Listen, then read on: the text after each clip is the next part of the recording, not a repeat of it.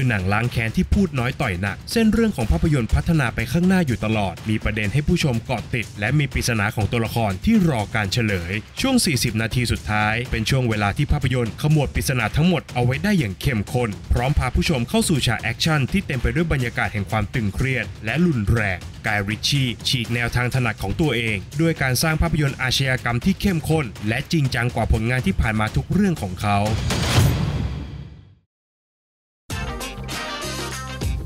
Welcome to Filment Podcast สวัสดีครับ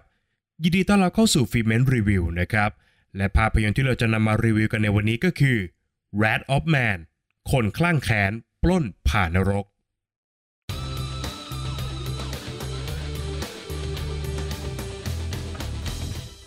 เรื่องราวของเอชพนักงานใหม่ของบริษัทรถขนเงินแห่งหนึ่ง ที่แฝงตัวเข้ามาทำงานนี้ด้วยจุดประสงค์บางอย่าง พร้อมกับปมความแค้นที่กำลังรอวันชำระ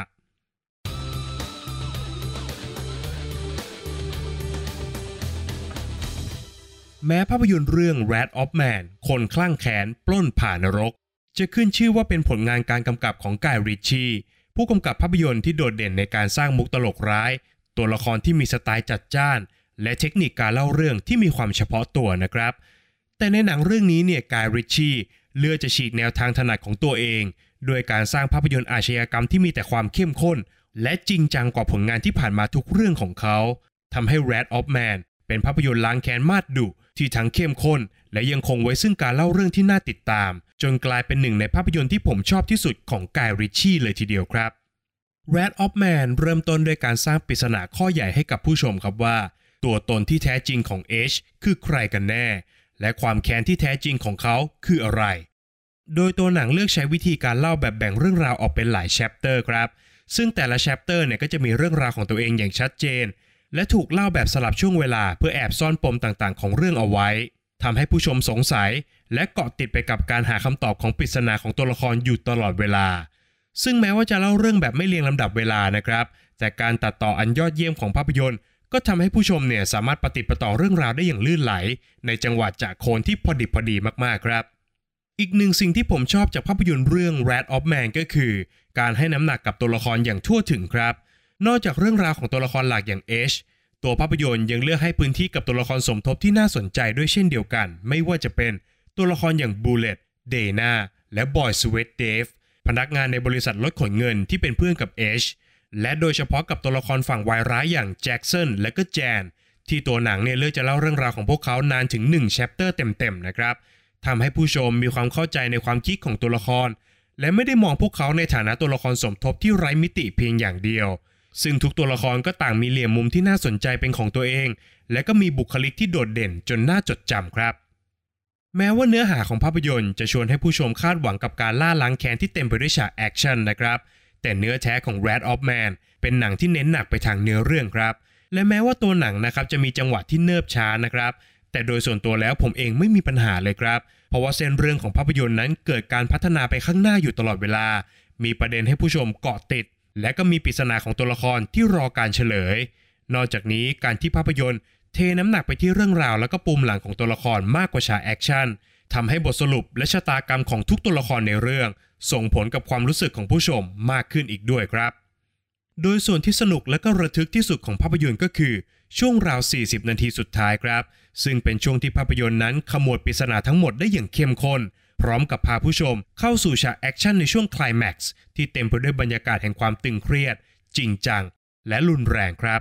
ก่อนจะพาผู้ชมไปพบกับบทสรุปของการล้างแค้นในช่วงท้าย ที่แม้จะไม่ได้โฉ่งฉ่างหรือแอคชั่นมันหยดอย่างที่ควรจะเป็น แต่เมื่อวัดจากสิ่งที่ตัวละครต้องเผชิญมาตลอดทั้งเรื่องแล้ว วิธีการอันเรียบง่ายที่ตัวละครเลือกใช้ ก็สามารถสร้างความสะใจให้กับผู้ชมไม่น้อยเลยทีเดียวครับ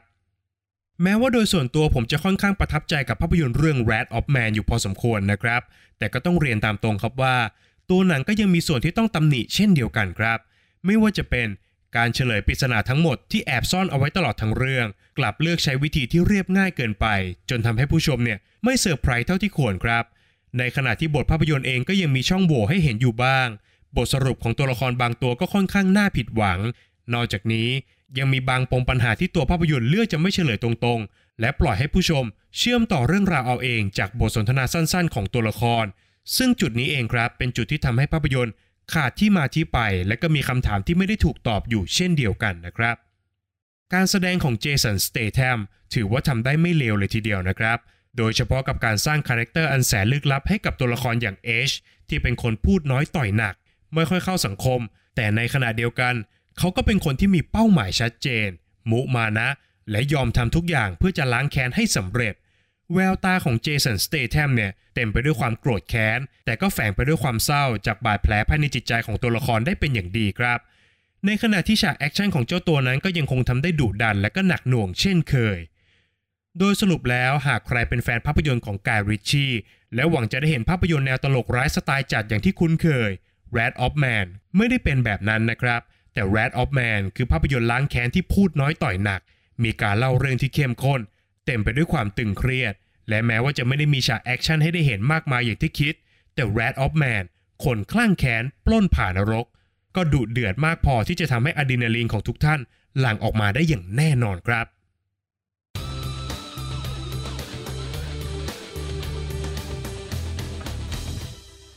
ประเด็นตกผลึกจากภาพยนตร์เรื่อง Rat of Man คนคลั่งแค้นปล้นผ่านนรก ที่ผมจะชวนผู้ฟังทุกท่านมาคุยกันในวันนี้ก็คือ ความแค้นบนพื้นที่สีเทาหนึ่งสิ่งที่ผมชอบมากๆจากหนังเรื่อง Rat of Man ก็คือ การถ่ายทอดมิติของตัวละคร และก็เหตุการณ์ที่พวกเขาต้องเผชิญนั้น ให้อยู่บนจุดกึ่งกลางระหว่างถูกกับผิดครับ หรือพูดอีกอย่างหนึ่งก็คือ ทุกตัวละครนั้นล้วนแล้วแต่อยู่ในพื้นที่สีเทาและมินเมต่อกรอบของสังคมเป็นอย่างมาก เริ่มตั้งแต่การตั้งคำถามกับสถานการณ์เล็กๆ อย่างเหตุการณ์ในช่วงต้นเรื่องนะครับที่บอยสเวตเดฟต้องเผชิญกับเหตุการณ์ปล้นเป็นครั้งแรก เขาเกิดกลัวเกินกว่าที่จะช่วยเพื่อนร่วมงานของเขา และเลือกที่จะหนีเพื่อเอาชีวิตรอด เหตุการณ์แบบนี้ถือเป็นความเห็นแก่ตัว และเป็นเรื่องที่ผิดหรือไม่ หรืออีกหนึ่งเหตุการณ์ครับที่ถูกเล่าผ่านตัวละครอย่างเดนากับการตั้งคำถามที่เรียบง่ายครับว่า การที่เราพบเจอกระเป๋าตังค์ของใครสักคนเนี่ยแล้วเราหยิบเอาเงินในนั้นมาเป็นของตัวเราเอง ถือเป็นความผิดในฐานะการขโมย หรือเป็นความโชคดีของเรา และความสาเพร่าของเจ้าของกระเป๋าตังค์กันแน่ ขยับมาสู่เหตุการณ์ที่เข้มข้นมากขึ้นนะครับ อย่างการทวงคืนความยุติธรรมของตัวละครทั้งสองฝ่าย เริ่มจาก H ซึ่งยอมแหกกฎหมายทุกข้อ เพื่อตามหาคนที่ฆ่าลูกชายของเขา แม้ว่ามันจะแลกมากับการต้องฆ่าคนมากมายก็ตามนะครับ ส่วนตัวละครฝั่งวายร้ายอย่างกลุ่มทหารรับจ้าง ก็พร้อมจะยอมเสี่ยงชีวิตของตัวเอง เพื่อทำภารกิจปล้นสุดอันตราย เพราะบาดแผลจากสงคราม และผลของการรับใช้ชาติอย่างซื่อสัตย์แต่กลับถูกภาครัฐหมางเมินครับ พวกเขาไม่มีสวัสดิการในการดำเนินชีวิตที่ดีพอ ไม่มีการเยียวยาบาดแผลจากความเจ็บปวด ทุกอย่างบีบให้พวกเขาไม่มีรายได้ จนต้องยอมทำผิดกฎหมาย เพื่อทวงคืนความยุติธรรมจากมุมมองของพวกเขา สิ่งที่น่าสนใจก็คือ ทุกตัวละครในเรื่องต่างทำในสิ่งที่ตัวเองคิดว่าถูกต้อง H พยายามทำทุกอย่างเพื่อล่าล้างแค้นคนที่ฆ่าลูกชายของเขา แน่นอนครับว่าการฆาตกรรมเป็นเรื่องที่ผิด แต่ในฐานะพ่อคนหนึ่ง ที่ไม่สามารถหวังพึ่งกับกระบวนการยุติธรรมได้นั้น การทวงหนี้แค้นด้วยการเอาชีวิตของเหล่าผู้กระทำผิด นับเป็นเรื่องที่น่าเห็นใจครับ ในขณะที่กลุ่มทหารรับจ้าง ก็จำเป็นต้องเอาชีวิตรอด เนื่องจากลูกชายของเอชเกิดเป็นพยานปากสำคัญในการปล้นรถขนเงินของพวกเขา ด้วยสัญชาตญาณการสังหารทำให้พวกเขาไม่มีทางเลือกครับ นอกจากการปิดปากพยาน เพื่อกบเกินความผิดที่พวกเขาก่อเอาไว้ ซึ่งต้นเหตุของการปล้นก็เกิดจากการที่พวกเขาไม่ได้รับการเยียวยาที่เหมาะสมนั่นเองครับ ผลของการล้างแค้นบนพื้นที่สีเทาของทุกตัวละครจะจบลงอย่างไรนั้น ขอให้ผู้ฟังทุกท่านไปพิสูจน์กันเองในโรงภาพยนตร์นะครับ แต่สิ่งที่แยกความมันสะใจจากโลกภาพยนตร์ออกสู่โลกแห่งความเป็นจริงก็คือ กระบวนการยุติธรรมนั่นเองครับ เพราะทุกอย่างมีกฎข้อบังคับและก็กลไกของมันอยู่เสมอนะครับ ดังนั้นหากมองจากมุมนี้คำว่าสีเทาไม่ใช่คำตอบครับ ในเชิงกฎหมายมันมีเพียงแค่ขาวกับดำถูกหรือผิดเท่านั้น สิ่งที่ภาพยนตร์สอนเราผ่านเรื่องราวของตัวละครก็คือ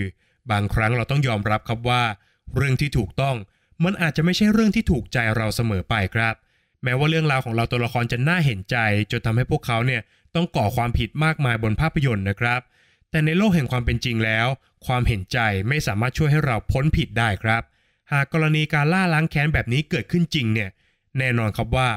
H จะต้องได้รับคำยกย่องจากผู้คนมากมาย โดยเฉพาะในโลกโซเชียลมีเดียอย่างแน่นอนนะครับ เพราะทุกคนย่อมคิดครับว่า H ทำทุกอย่างเพราะมีเหตุผล และหากเป็นเราก็อาจจะทำแบบนั้นเหมือนกัน แต่อย่าลืมนะครับว่า คนที่ต้องติดคุก และรับโทษจากการล้างแค้นนั้น ก็คือเอชเพียงคนเดียวครับ และความเทาของเรื่องนี้ก็ไม่ได้ช่วยให้ใครพ้นผิดแต่อย่างใด ฝากไว้ให้คิดกันนะครับ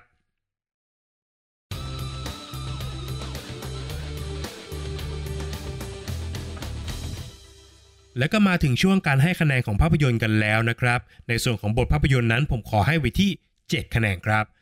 แม้จะเป็นเรื่องราวที่เรียบง่าย อย่างการตามล่าล้างแค้นคนที่ฆ่าลูกชายของพระเอกนะครับ แต่วิธีการซ่อนเรื่องราว ซ่อนปริศนา และปมดราม่าของตัวละคร ก็ทำให้เรื่องราวธรรมดาธรรมดาเนี่ยดูมีอะไรขึ้นเยอะทีเดียวครับ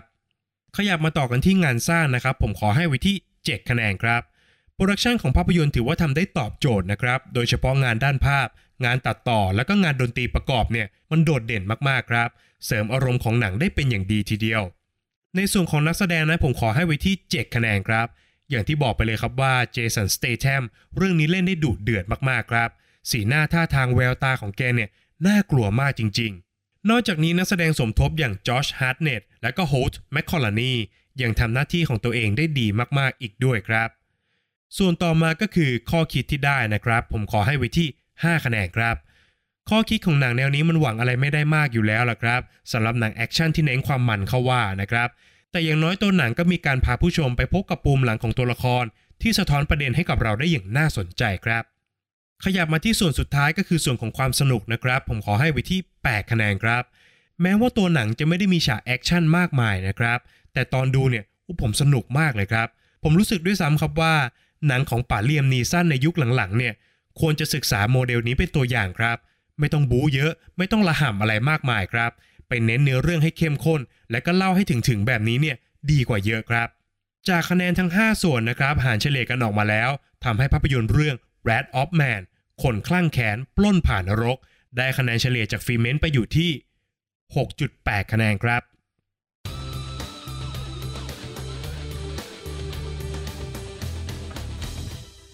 และนี่ก็คือฟิเมนรีวิวสำหรับภาพยนตร์เรื่อง Rat of Man คนคลั่งแค้นปล้นผ่านรก เป็นหนังของกายริชชี่ที่ผมเซอร์ไพรส์ครับเซอร์ไพรส์กับการเปลี่ยนแนวอย่างสุดขั้วของเจ้าตัว มาเป็นแนวจริงจังขึงขังไม่ติดตลกเลยเนี่ยกายริชชี่ก็ทำได้ดีไม่แพ้แนวที่เขาถนัดเลยนะครับ ใครที่คิดถึงเจสันสเต t ทมเนี่ยตีตั๋วเข้ารับชมได้เลยครับ